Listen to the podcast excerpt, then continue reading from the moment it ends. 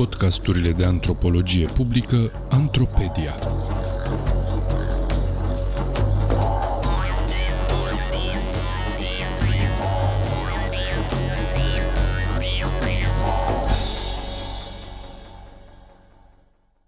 O etnografie a pădurilor dispărute. Despre putere, politică și țapii spășitori într-un sat din Argeș. Un text scris de Ștefan Dorondel pentru Sfertul Academic, citit de actorul Daniel Popa. Notă. Cum multe dintre descrierile și analizele prezentate în acest capitol și în cartea din care ele au fost extrase prezintă situații la marginea legalității, am ales ca numele așezărilor din text să fie anonimizate. Vezi pentru detalii Ștefan Dorontel, Disrupted Landscapes, State, Peasants and the Politics of Land in Post-Socialist Romania, Oxford and New York, Bergen, 2016. Din prima seară în care am sosit în satul Dragomirești, județul Argeș, am auzit sunetul horuit al drujbelor ce lucrau necontenit în pădurile care înconjurau satul. La întrebarea mea cine taie noaptea copaci în pădure, gazda la care urma să locuiesc următoarele șase luni mi-a răspuns laconic rudarii din Costești.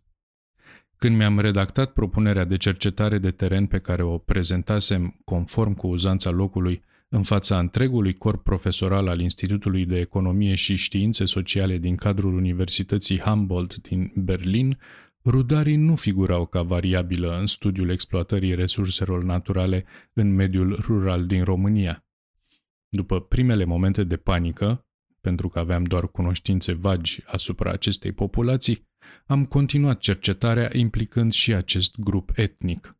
Printre caracteristicile de grup importante se află aceea că refuză plasarea în marea grupă etnică a romilor și se autoidentifică tradițional cu practica prelucrării lemnului. Acest grup era așezat fizic la marginea celui de-al treilea sat care compune comuna Dragomirești, către zona în care începe pădurea. Detestați de populația românească pe motiv că sunt cei care ne taie pădurile, marginalizați social și excluși de la restituirea pământurilor și pădurilor, rudarii constituie, după cum vom vedea în continuare, țapii ispășitori prin excelență. Așezat la o altitudine de 800 de metri deasupra mării, pe dealurile care străjuiesc râul Argeșel, satul are o bogată tradiție în exploatarea pădurii, care cuprinde 2553 de hectare, în timp ce pământul arabil, care se întinde de-a lungul râului, are doar 306 hectare. Pădurea a fost restituită prin legile 18 pe 1991 și 1 pe 2000 foștilor proprietari sau moștenitorilor lor.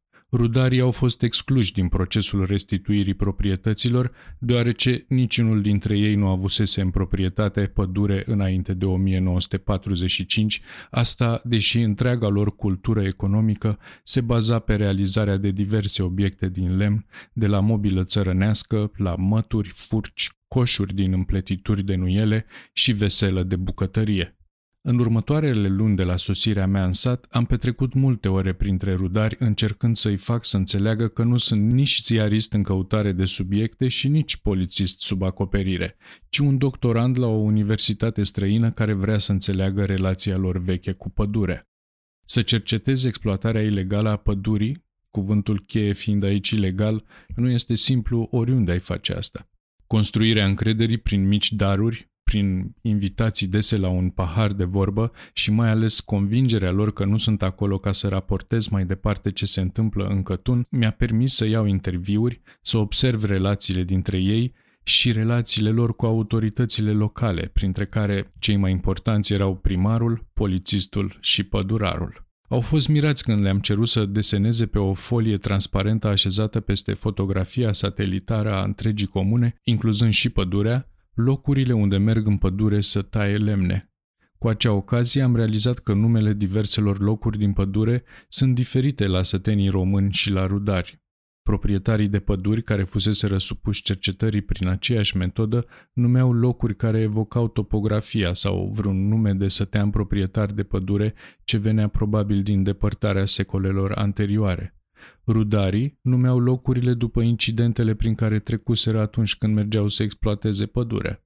Mecanisme politice, birocrați locali și țapi spășitori. După vreo două luni de prezență necontenită în sat, timp în care stătusem deja de vorbă cu toți reprezentanții locali ai statului, cu proprietarii de pădure și cu alți localnici, era clar că unul dintre motivele antipatiei populației românești față de rudari era generat de tăierea ilegală a pădurilor private. Trei scurte episoade pe care le voi povesti în continuare arată că rudarii sunt, într-adevăr, cei care taie pădurile proprietarilor români.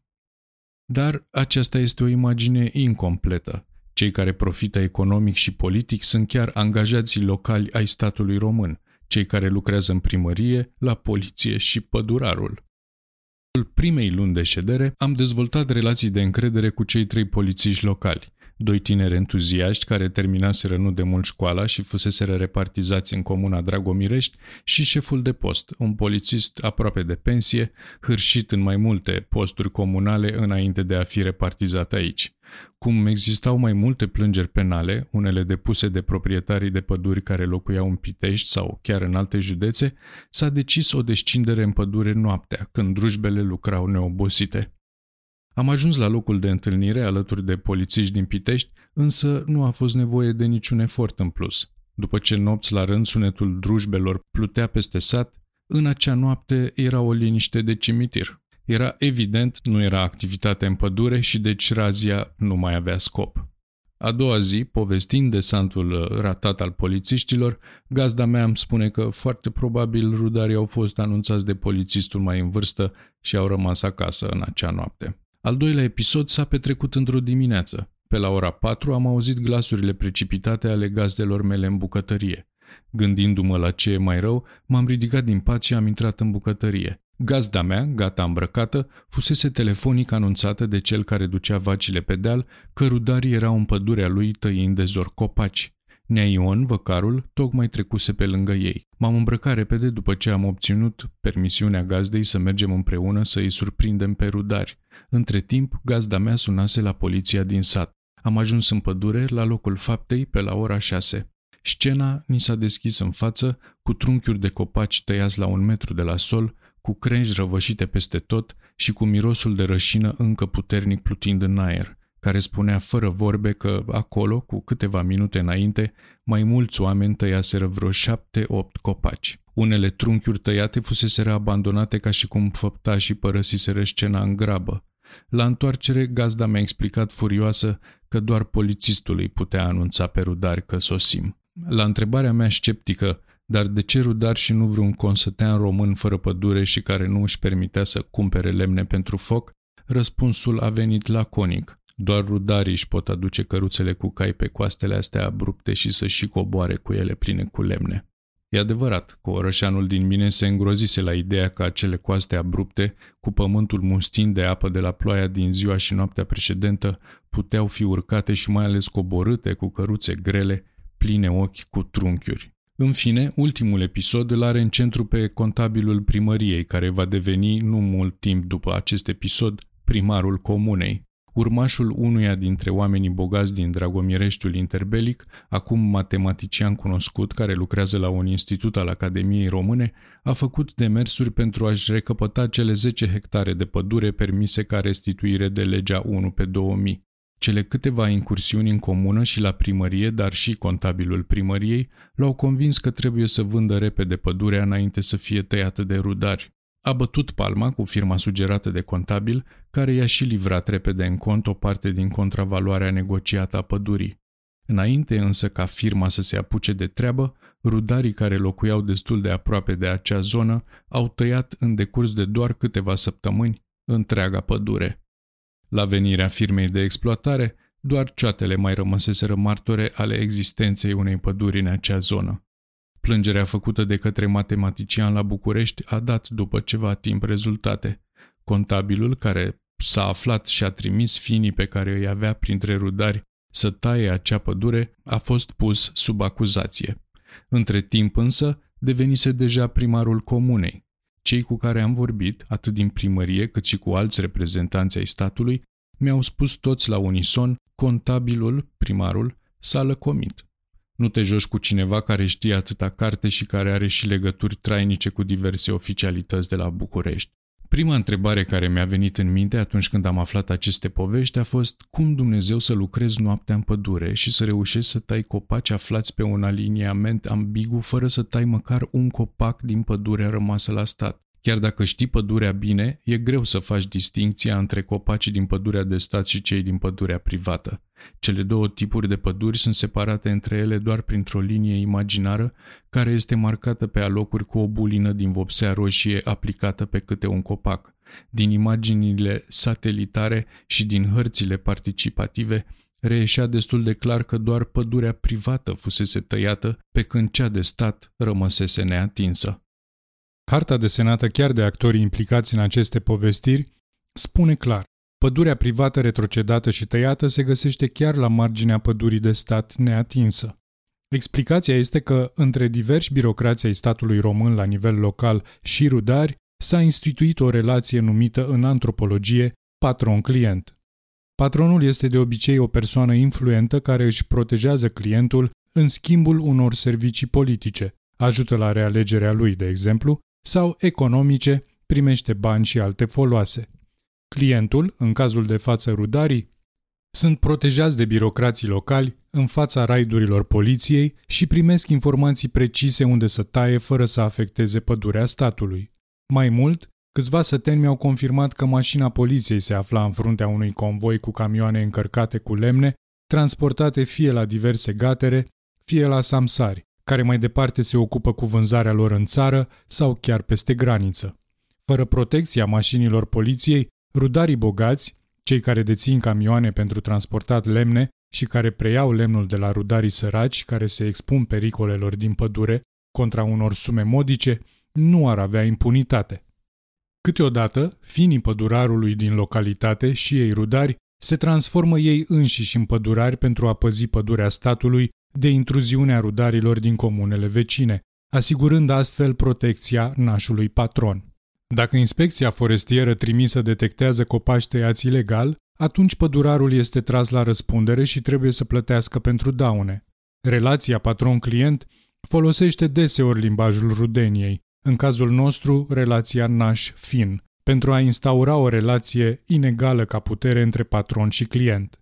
Evident, la rândul lor, patronii locali au ei înșiși patroni aflați în poziții de influență politică la nivel regional sau chiar național.